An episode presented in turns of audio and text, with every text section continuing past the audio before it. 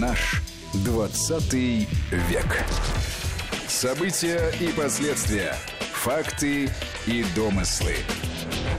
Здравствуйте, уважаемые слушатели. В студии Вести ФМ Армен Гаспарян, Дмитрий Куликов, Гия Саралидзе. Приветствую, друзья. Здравствуйте. Приветствую. Сегодня мы э, решили поговорить о Рев военсовете. Революционный военный совет э, был создан в 1918 году. Э, Армен, вообще, когда создавался да, этот орган, каким образом это происходило, какие функции у него были и каким образом подбирались кадры, которые туда попали? Да, я начнем с того, что его вообще не должно было быть, потому что, как известно, в недрах партии большевиков была идея о том, что не нужна вообще никакая профессиональная армия, поскольку это опять будет служивое сословие со всеми вытекающими отсюда последствиями, нужно будет вооружить народ. И вот с этой мыслью жили почти год вплоть до сентября 1918 года. В чем была беда? Что такое отряды Красной Гвардии на вот тот момент существования? Это, по сути, как бы мы сейчас сказали, незаконные вооруженные формирования, которые никому не подчинялись, не признавали ровным счетом никакой дисциплины. Они могли, в принципе, наплевательски относиться к указаниям центра. Ну а как тогда отражать агрессию контрреволюции, если у тебя в армии вот такие вот настроения. Это же тогда появился термин партизанщина. Да, по сути, он относится именно вот к событиям 1918 года, ну потому что давайте действительно скажем правду. На первом этапе это абсолютная такая вот анархическая вольница, которая просуществовала в том или ином виде, по сути, до середины 1919 года. Вот потом, конечно, Лев Давыдович Троцкий вместе со своим бессменным заместителем, это вот, как его называли современники, боевая рабочая машина Склянский, невероятно жесткими методами искорчевывали э, вот это вот самое настроение, э, что мы как бы вольные стрелки, мы сами по себе и готовы подчиняться э, только собственным командирам. Но на первом этапе еще была полемика, а нужно ли создавать армию, насколько вообще нам э, революции нужны все эти военспецы, не будет ли это ударом в спину революции. Но стало понятно, что армию тогда уже не Корнилова, а тогда уже Деникина может остановить только новая принципиально революционная армия. Для того, чтобы ее создать, необходим специальный орган. Им Я... вот и становится Реввоенсовет. Я правильно понимаю, что тому же э, Льву Троцкому пришлось пересматривать свои взгляды, кардинально причем пересматривать на строительство и государства, и в частности армии. Вообще-то Лев Давыдович подвижным сознанием обладал, в общем-то, да, и в этом смысле поэтому его и политические успехи, ну, тоже являются существенными. Но я думаю, что вообще создание Реввоенсовета, знаешь, вот у нас как-то не случайно, опять же, мы можем вспомнить наше там детство, да, не случайно и в изучении истории в школе этому не уделялось большого внимания. Я, в принципе, так, хотя очень интересовался историей, но о некоторых трех буквах РВС я узнал из рассказа Гайдара. Да? И, кстати, задумался тогда впервые, что это за РВС такой, да? Потому что Гайдар описывал эти три буквы как нечто магическое, как то, что принимает некие важнейшие решения, и которые, в общем-то, ведут Красную Армию так исключительно к победе, как некий даже сакральный орган – это было описано так у Гайдара.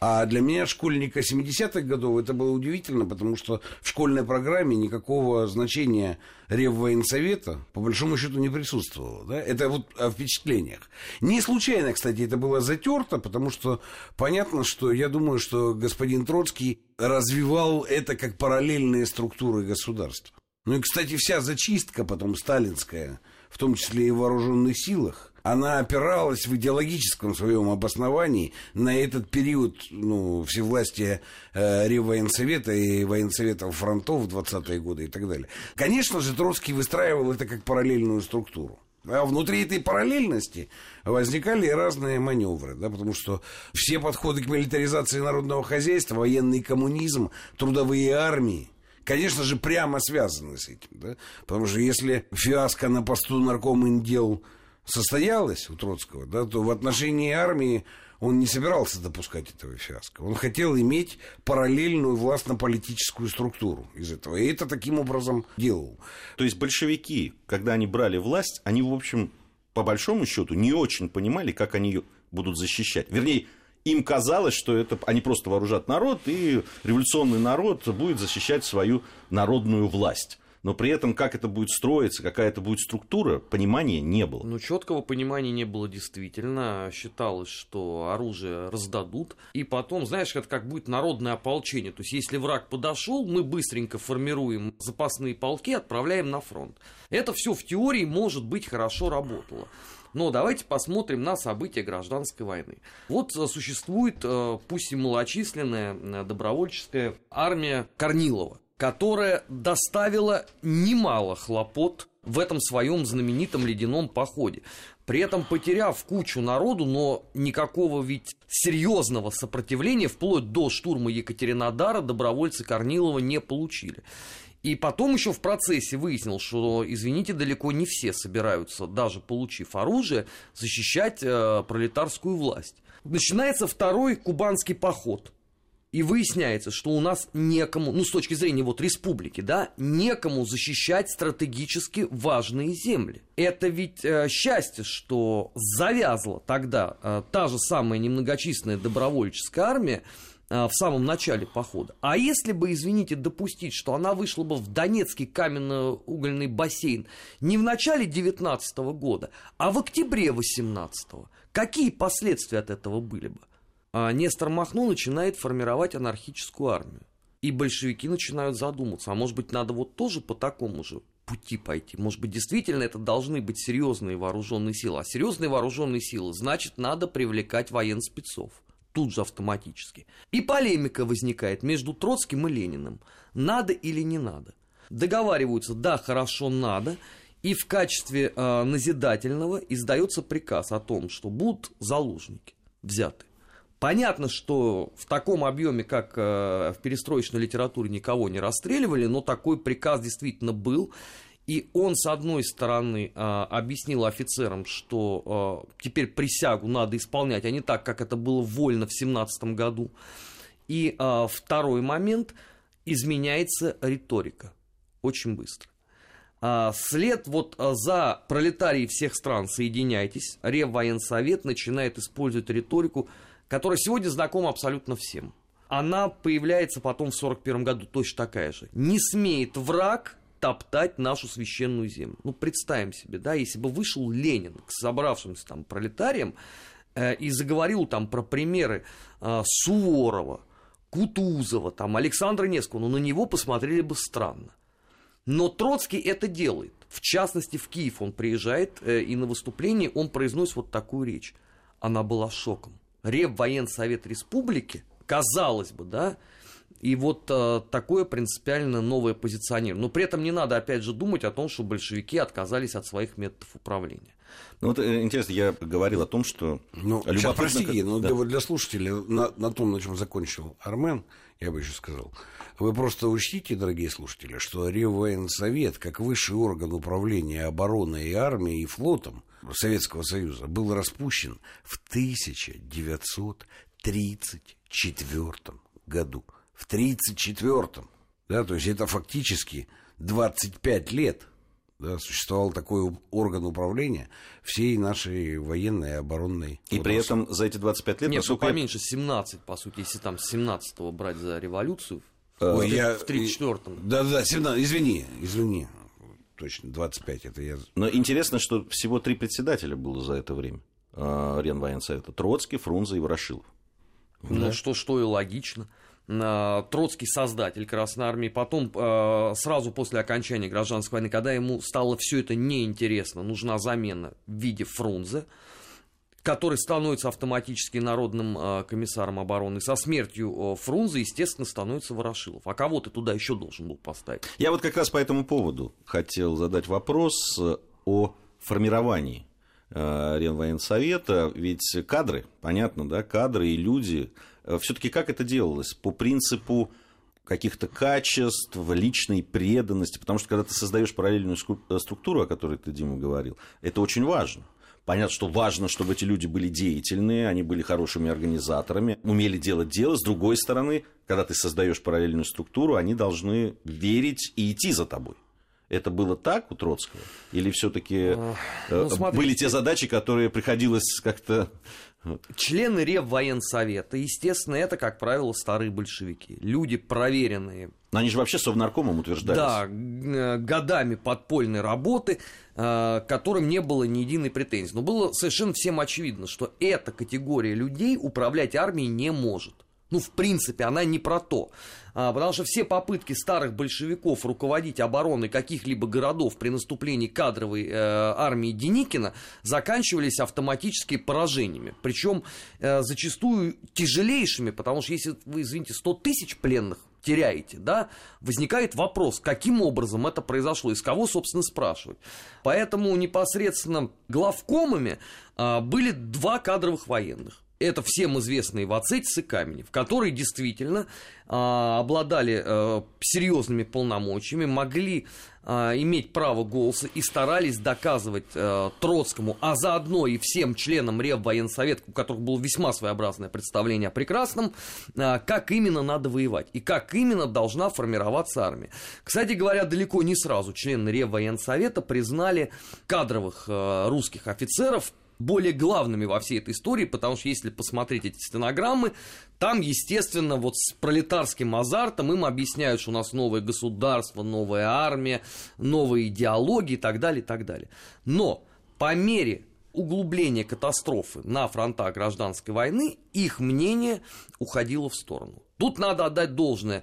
Э, Троцкий очень быстро понял, и Ленин осознал еще быстрее э, суть э, всего этого явления, что не нужно слушать условно вот этих вот деятелей с опытом подпольной борьбы, вот этих э, марксистов, э, которые замечательно могут зажигать сердца солдат, потому что здесь вопрос уже принципиально иной. Это война. Должны воевать профессионалы. Вот момент, когда начинается вот это вот отстранение деятелей революции, вот тогда, условно, у Красной Армии э, намечаются уже сначала тактические, а потом и стратегические успехи.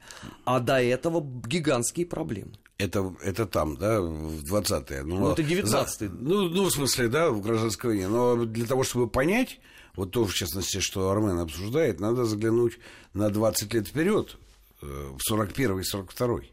Ну, там вот привычный вопль, да, там Сталин уничтожил цвет типа советской армии. Но мы с Арменом уже неоднократно обсуждали, что это за был цвет и как именно он цвел, да, и каковы там были таланты. Но вот интересно, представьте себе, то, что называлось цветом, уничтожено не было. Это две персоны, Ворошилов и Буденный. И где они в 41 году? Ворошилов, в конце концов, но он до этого был ни много ни мало наркомом, он был наркомом обороны, Климент Ефремович – вот, и э, он, в конце концов, руководит партизанским движением. Ну, важное, конечно, и дело. то условно, потому как там другие люди Конечно, да, там Это есть штаб, ну, да, штабная работа, там ну, совсем другое. Да, он такой там свадебный генерал.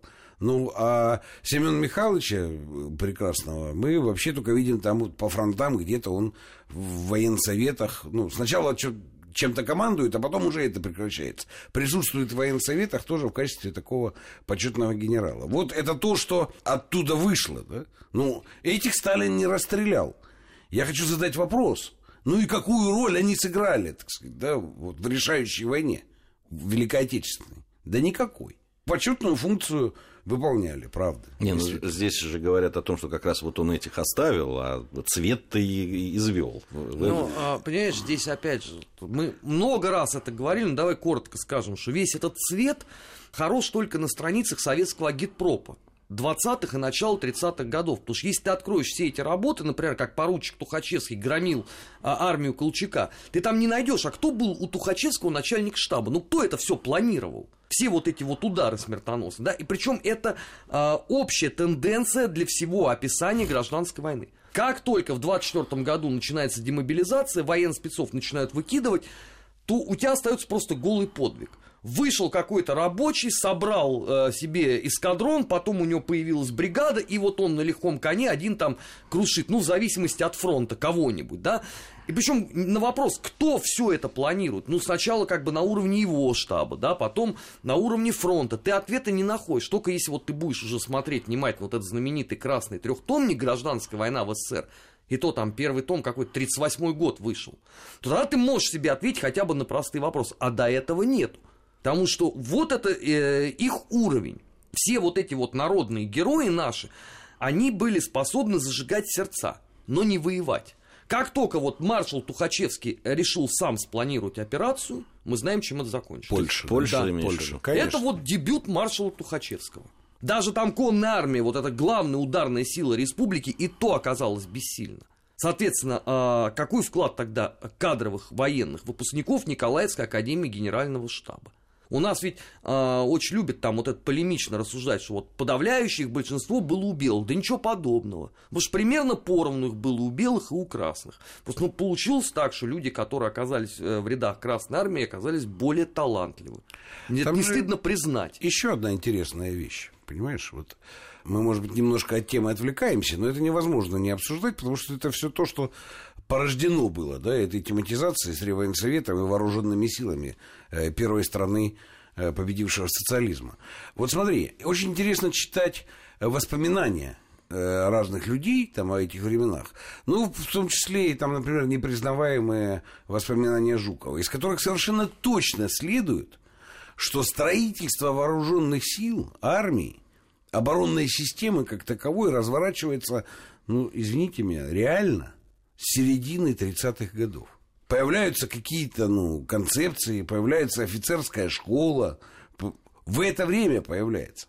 Между прочим, на значимые посты среднего уровня приходят те люди, которые проходят первые курсы красных командиров и первое обучение, советское уже, 20-х годов, но кто их учил? А их учили те военспецы, которые были уволены, ну, в смысле, еще императорские. Специалисты по военному делу. Учил этих. Ну, а те, которые нигде не учились, их смы- не случайно смывает волной. Смывает ведь тех, кто нигде не учился, понимаешь, Гей? А те, кто учились, в том числе и у императорских офицеров, они в 30-е годы, наоборот, э, ну, выходят и вообще понимают, о чем речь идет. У нас сейчас пришло время новостей. Э, Армен Гаспарян, Дмитрий Куликов, Гия Саралидзе в студии Вести ФМ. Э, Сразу после новостей мы вернемся в студию и продолжим наш разговор. Наш 20 век.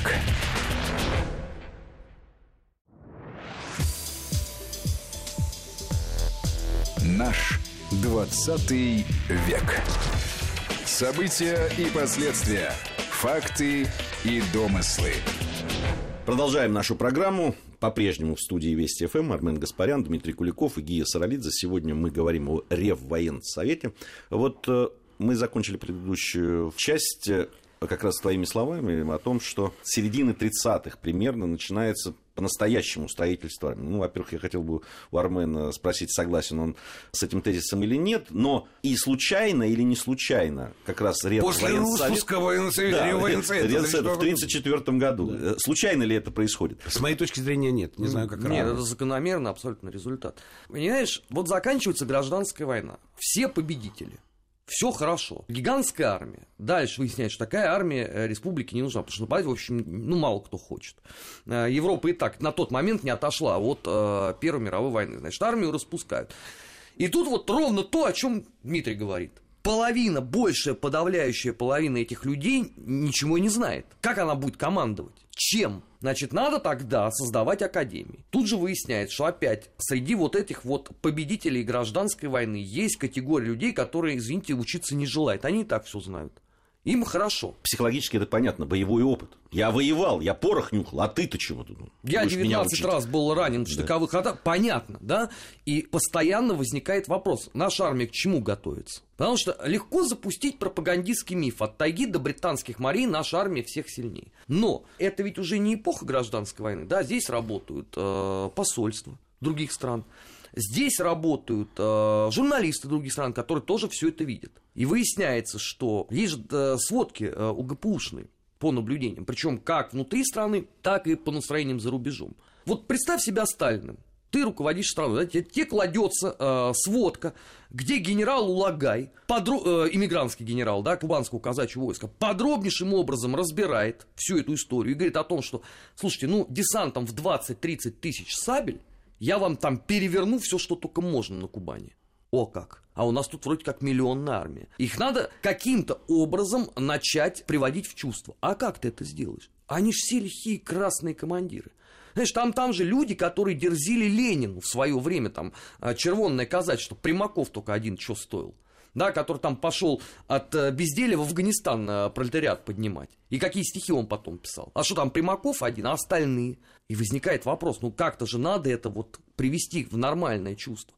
Выясняется, что при той структуре, которая существует, сделать это невозможно. Потому что у них у всех э, наста- отношения уже давным-давно вась-вась. Там, понимаешь, когда вот идет условно э, комкор Шмидт по коридору наркомата обороны, а ему навстречу идет первый заместитель наркома маршал Тухачевский, останавливает его и говорит, ну что, Мить, не любит вас нарком? Но вы не обижайтесь, он и меня тоже не любит. Вот это их отношение. Естественно, что сразу после того, как Реввоенсовет был упразднен, начинается серьезнейшая подготовка кадровой армии. То есть она условно из состояния вот этой вот а, вольницы эпохи гражданской войны, она приобретает черты кадровой, серьезной профессиональной армии. Другой вопрос, что я здесь абсолютно согласен с теми людьми, которые говорят, нам действительно не хватило времени. Потому что эту проблему ее никто не собирался решать. Ну, точно не хватило. Вот смотри, давай вот здесь чуть-чуть про это проговорим. Это очень важная вещь. Э, вообще к стратегическим оценкам оказался ли Сталин, оказались ли мы готовы к войне. Вот смотри, реальное строительство военное начинается после 1934 года. С планами, проектами, приоритетами, вот, с подготовкой кадров, со всем остальным. До войны 7 лет неполных. При этом интересно, что важнейшую роль сыграли во всем этом строительстве три реальных боевых компании. Это Испания, Халхингол и Финляндия. По результатам своим предельно противоречивые. Потому что вот в Испании квалификация летчиков была признана высокой, наша. А вот И-15 и И-16, которых было очень много и продолжали выпускать самолеты, против появившегося в испанском э, небе Мессера-109, ну все, не тянули. И выясняется, что весь наш парк и то, что запрограммировано дальше в производстве, оно уже устарело. Ну, наша гордость, 15 и 16 эти самые истребители. Ну, скоростной истребитель СБ, уникальная совершенно машина, но выяснилось, что она уникальная, шикарная, но, в принципе, тоже устарела, потому что застряла между истребителями и бомбардировщиками, в современной войне применяться не может. А до этого надо было преодолеть всю волну с кавалерией, Потому что считалось, что кавалерия при Буденном и Ворошилове, которые посты занимают, это бог, царь, главный герой любой войны. Да, вообще легкой кавалерийской атакой выигрывается война, на самом деле. И это была мощнейшая, так сказать, идеология, которая держала на себе всю эту касту. Вот Испания, да, вот там получили такие результаты. И что надо? Представляешь? При том, что лоббизм есть, конструктора есть, технологии заполнены. Да? Сталину надо каким-то образом пере, перевернуть, блин, вообще весь подход к технологическому перевооружению. То же самое с танками произошло. С артиллерией то же самое. Потому что все легкие танки, выяснилось в Испании, что как-то большая проблема с ними. Параллельно Жуков, применив ну, новый гений полководческий, умывает японцев в Халкинголе. Ну, параллельно, 39-й да, год. Техника вроде та же самая, но японцы терпят сокрушительное поражение. То есть генштабистский талант у нас есть. Но это ставит вопрос, так можем же и на этой технике. Может быть, не надо горячиться с этим перевооружением, все это, да? Поэтому мы Кошкинским Т-34 с таким трудом прорываемся. И Катюшем с таким трудом прорываемся. Все же есть, все в огромных количествах, и все заводы работают, никто напрягаться не хочет. И только финская компания ну, позволила все это сдвинуть, а до войны год остается. Я немножко упростил, да, ну просто про, проиллюстрировал. Ну, схематично, да. да но... Проиллюстрировал, с чем, как бы, с каким управленческим объектом мы имели Здесь дело. вот у меня возникает один вопрос э, из того, что вы говорите. С одной стороны, э, я понимаю э, тезис о том, что нужно было переходить на другие рельсы вообще формирования армии потому что перед ней стояли другие задачи, и научно-технический прогресс, и так далее, и военная мысль двигалась вперед. И нельзя было оставлять вот эту армию, которая была создана под гражданскую войну, исходя из тех целей, задач, которые были, и из той войны, которая велась. Но все-таки вот у меня возникает вопрос из того постулата, который у тебя был, Дим, о том, что Реввоенсовет все равно создавался как некая параллельная структура. Ты знаешь, когда структура закладывается в этом случае, она по этой логике уже и развивается. Конечно. Что могут меняться люди, но принципы остаются. Вот меня э, интересует вопрос, а был ли все-таки вот эта замена Реввоенсовета да, другими моделями, в том числе и внутриполитическая борьба, которая, где ну, тот же Сталин решал вопрос э, собственной власти? каким-то образом да, то, что происходило, преследовало сразу две цели. И перевооружение, переход на другие рельсы, и в то же время укрепление собственной власти. Но ответ будет чрезвычайно прост. Ты вспомни, что тогда же, в 1934 году, у нас упраздняют еще одно параллельное учреждение, которое называется ОГПУ, и на его базе создается НКВД. Почему? Потому что вот как Троцкий пытался запараллелить государство в государстве, ровно то же самое пытались сделать на определенном этапе чекисты, когда особые отделы пытались еще вмешиваться в то, что происходило в Красной Армии. Вот 1934 год – это, по сути дела, переход уже на принципиально новую модель управления государством. Теперь уже чекисты к армии не имели никакого отношения. Для чего это требовалось сделать? Во-первых, конечно, к тому моменту уже все прекрасно понимали, что это тупик абсолютный. Потому что если открыть все вообще, что там, какие прожекты были, там, ну, Тухачевский прославился тем, что ему надо было 100 тысяч танков в 28 году. Ну, я так напоминаю, что на 41 год во всем мире столько еще не было. Да, и что за танки это надо было э, построить? И таких там э, идей было великое множество. Мало того, что это все не было э, в принципе невозможно реализовать, э, для полноты ощущений все это отвлекало внимание от главного. Ну, э, мы государство в кольце врагов, да, у нас пятилетки. Мы сделали гигантский шаг э, по промышленности. Но вот с точки зрения армии, у нас те годы были потерянными. Это надо честно признать. А, знаешь, у нас а, все любят говорить, что это не так, потому что вот посмотрите на биографии маршалов, сколько из них вышло там из рядов первой конной армии или второй. Правильно, абсолютно, они действительно вышли. Давайте обратим внимание на строчки в их биографии. Чем они занимались до условно 1935 года и чем они стали заниматься потом. С каких пор а, условно будущие маршал э, бронетанковых войск занимается танками, а вовсе не развитием кавалерии где-нибудь там в Средней Азии. Вот это в том числе результаты той реформы очень важной которую у нас, опять же, э, многие просто не могут до сих пор оценить по причине того, что, вот Дмитрий совершенно правильно говорит, а у нас же не было в учебнике, что такое Реввоенсовет. Еще были же там Реввоенсоветы фронтов, Реввоенсовет армии. У нас этой строчки не было, у нас никто не объяснял. Да? Все знали, что такое наркомат э, обороны. И дата упразднения, я тебя уверяю, что если мы сейчас вот с тобой выйдем на улицу, спросим, когда был э, ликвидирован Реввоенсовет? После гражданской войны. После гражданской войны. Потому что зачем он нужен? А если ты людям скажешь, что он еще, извините, существовал вплоть до 1934 года, все будут крайне удивлены. Ушел от ответа, по-моему, сейчас, Армен, который я, Ушел? я имею в виду, э, было ли это укрепление, в том числе личной власти? Да, конечно, было. В том числе ну, в той степени государства. Да, в той степени, в которой вообще вся сталинская эпоха это строительство властно-политических механизмов в стране, по большому счету, да. Ну, а он был и строителем, и пользователем главным. Ну, мы это обсуждали много раз. Здесь не надо ломиться в открытую дверь, да, ну. Я же только против одного. Сводить к тому, что все объясняется некоторой параноидальной шизофреничностью Сталина. Вот мы назвали его параноидальным шизофреником и все для себя объяснили. Я вот категорически против этого. А боролся ли Сталин за власть? Да, безусловно, боролся. Стремился ли он к тому, чтобы эта власть была монопольной и фактически диктаторской? Стремился, безусловно. Потому что я думаю, что он делал простой вывод. Если она не будет такой, то власти ну, и страны не будет просто. Вот он из этого исходил. У нас э, небольшая пауза сейчас будет в нашем разговоре, затем мы вернемся, продолжим э, нашу сегодняшнюю беседу о Реввоенсовете, о его расцвете и смерти. Армен Гаспарян, Дмитрий Куликов, Гия Саралидзе в студии. Совсем скоро продолжим. Наш 20 век.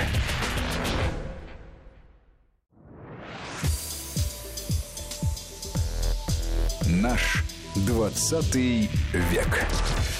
События и последствия. Факты и домыслы. Продолжаем наш разговор. Дмитрий Куликов, Армен Гаспарян, Гия Саралидзе по-прежнему в студии Вести ФМ, Революционный военный совет республики, так он э, назывался. Вот мы сегодня говорили о том, что многие Э, люди, если и знают о существовании, да, сейчас надо сделать скидку на тех людей, которые еще учились по тем учебникам, которые были в Советском Или Гайдара Союзе, читали. Или Гайдара читали, да, и тех, кто уже несколько другую историю изучал. Так вот, э, я уверен, что многие вообще не знают о существовании Реввоенсовета. Ну, или если слышали, то не очень понимают, что это такое. И тех людей, которые знали, но действительно уверены в том, что это такой действительно возникший там в 18 году и вместе с гражданской войной ушедший э, в историю. Ну, как ставка Орден. Верховного главнокомандования. Да. Так вот, э, я к тем персоналиям хочу вернуться, которые были. Если вот посмотреть, там, ну вот мы говорили уже о председателях, о заместителях председателя, о главкомах вооруженных сил, которые входили в систему Реввоенсовета. Интересная вещь. А, да, вот просуществовал Реввоенсовет в том или ином виде с 18 года по 34 в разное время, ну, если не считать там председателя его заместителей и главкомов, в Реввоенсовет входило от 2 до 13 человек. Всего за это время, серьезное время, с 18 по 34 год, а, членами Реввоенсовета были всего 52 человека. Меня, честно говоря, эта цифра просто поразила. Понятно, да, что это было военное время, да, и гражданская война, там, то есть люди воевали, э, многие, кто-то погибал, э, разные времена были.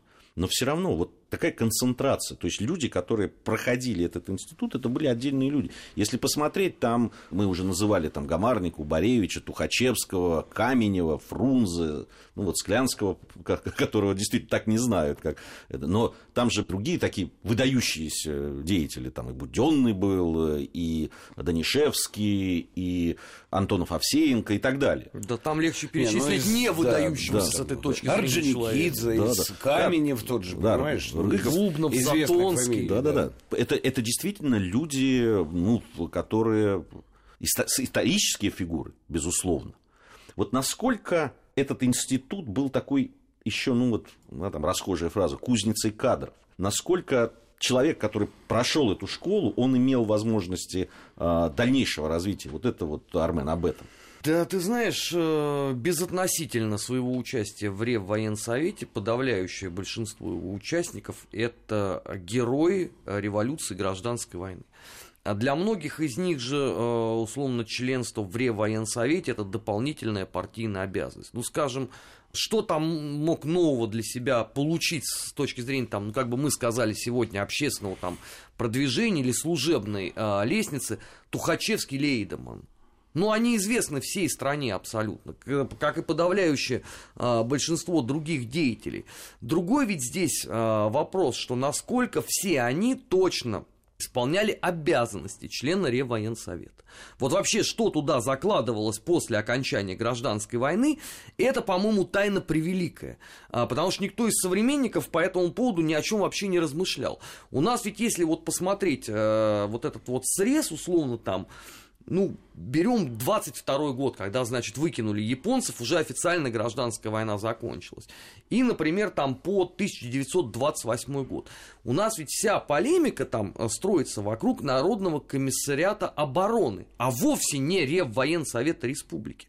Вот он чем все это время занимался? Да, там сменяются люди, один э, видный деятель э, приходит на смену другому, а результат их деятельности, он в чем? То есть, вот я хочу понять, знака качества на человеке, который прошел школу Нет. военсовета, не было. Нет, правильно? Он а до этого имел знак качества. Вот, как, это, как он определялся? Это высший коллегиальный орган политического руководства рабоче-крестьянской Красной Армии. Понимаешь, я бы понял, что если бы это был орган, то который должен вырабатывать там, стратегию и тактику военного строительства в стране. Но он вроде не должен это вырабатывать. Или наоборот, должен, но не вырабатывает. Это все закономерный очень вопрос. Кстати, а могли ли эти люди его вырабатывать? Насколько они компетентны вообще? Вообще, да, ну, термин военное строительство к ним вообще применимы, что они под этим понимали, да? Потому что, ну, начиная от Троцкого, что э, большие, значит, ну, толпы рабочих, вооруженные ружьем, решат все вопросы в плане мировой революции. Ну, это, конечно, была сильная концептуальная установка. Ну, и, и вообще, ведь, я не знаю, пусть меня Армен поправит, опять же, вообще сам термин «военное строительство», то есть подход к этому как к отрасли, как к жизнеобеспечивающему фактору, появляется вот на излете ну, этого Реввоенсовета. Может быть, он и излетел из того, что он к этим ну, задачам вообще не имел никакого Теоретически, отношения. я помню, в работах у Ленина про военное строительство, вот даже это словосочетание, оно встречалось. Другое дело, что под ним понималось тогда. Не, ну у Ленина все встречалось, потому что он системно мыслил, понимаешь? И он точно понимал, что должно быть военное строительство. Я могу ошибаться. Наверное, там профессиональные историки, которые в архивах, ну, скажут, что я не прав. Но называть период с 24 или с 22-го, с формального окончания, так сказать, ну, мировой, до 34-го, там, 33-го, эпохой ну, того, что у нас строилась рабоче-крестьянская Красная Армия, и что-то там расцветало в этом смысле, или вообще воспроизводилось, ну, с моей точки зрения, очень проблематично. Хорошо, а вот тогда это вот был со знаком плюс знак качества, а хорошо, тогда со знаком минус некое клеймо, что, слушайте, этот человек там где-то в 30-х годах, ну, этот это человек... потом на процессах, конечно, Да. прозвучало, что вот именно из-за таких вот дальше там шло Член Реввоенсовета, как-то да? это подозрительно. Ну, та- там вообще это была широкая очень трактовка, потому что если ты был самым закоренелым противником, а тебе а, плюсовали, что ты еще вот в Реввоенсовете умудрился там спорить с самим Лениным, саботировать его решение там и так далее. Но э, большинству фигурантов процессов 30-х годов как раз вменяли то, что э, своими действиями, в том числе э, в бытности их членами Реввоенсовета, они тормозили развитие и строительство Красной Армии. То есть вот ровно то, о чем вот Дим говорит.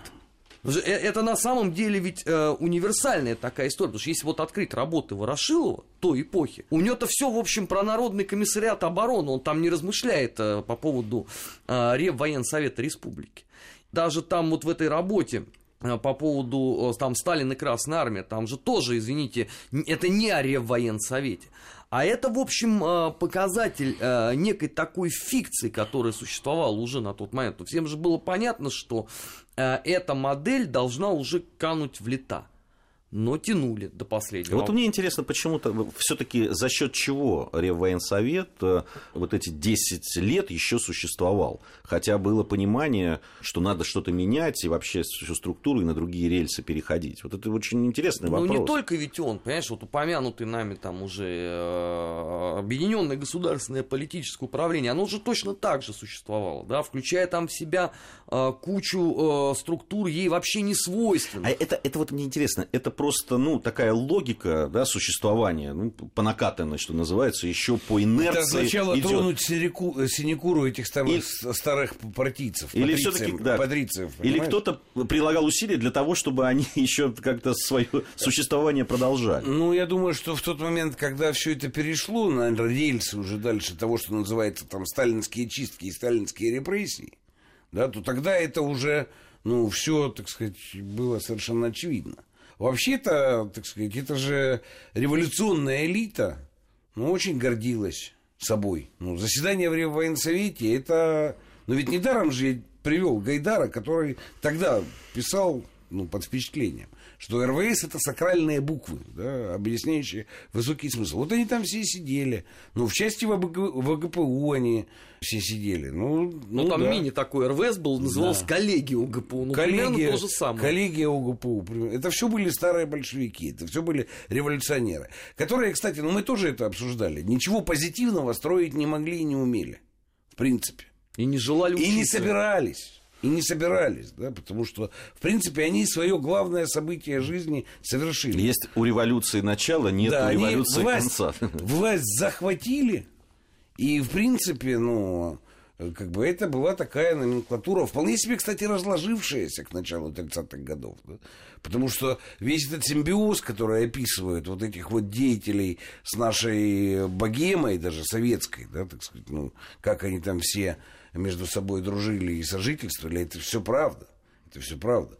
И в этой части, ну, часть наркоматов, часть э, других ответственных партийных и советских работников, вот, они были ответственными, но никто ни за что отвечать не хотел. Потому что, обрати внимание, вот у Никиты Михалкова в фильме «Утомленное солнцем» есть там шикарный кадр, когда военные танкисты поехали по полю, а он это останавливал. Но его не узнал этот офицерик Да. молоденький, да? А он сделал так вот лицом, как профиль на медали, на которой он отбит. И тут сразу узнал. Вот они все ощущали себя профилями на медалях. Это правда. Вот, ну, эти люди. Я, да, я Севаш переходил. А ты кто такой? Я вот когда говорил о том, что всего там 50, да, два э, э, человека там прошло через эту систему, э, членами Реввоенсовета были. Это ведь такой, не просто так я сделал, это ведь такой клуб закрытый. Ну, конечно. Это, да, такой... Один из клубов старых большевиков. Таких было несколько. И если бы они просто клубились и ничего бы не, и не мешали, то, может быть, их бы и не тронули. Но они же все были, ну, они все были с претензиями, понимаешь? Они все были с претензиями. Но если почитать там военные доктрины многие, да, которые были как бы как доктрины выработаны, ну там смешные же вещи.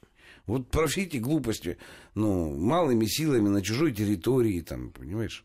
Работа Шапошникова, мозг армии. Оплеванные многими членами Реввоенсовета, кстати Да. говоря. Ну, они все считали, какой мозг у армии? Ну, шашка же есть и лошадь. Ну что ж, время, которое было отведено на эту программу, у нас заканчивается. Впереди, я надеюсь, э, новые программы. И о некоторых персонажах, о которых мы сегодня говорили, ну так немножко вскользь э, и исключительно с точки зрения того, что они участвовали в Ренвоенсовете, мы, естественно, посвятим им еще целые программы. Есть э, люди, которые, о которых хотелось бы поговорить. Э, Я напомню, что Армен Гаспарян, Дмитрий Куликов и Гия Саралидзе были в студии Вести ФМ. Это программа «Наш 20 век». Надеюсь, совсем скоро мы с вами вновь встретимся. Наш 20 век.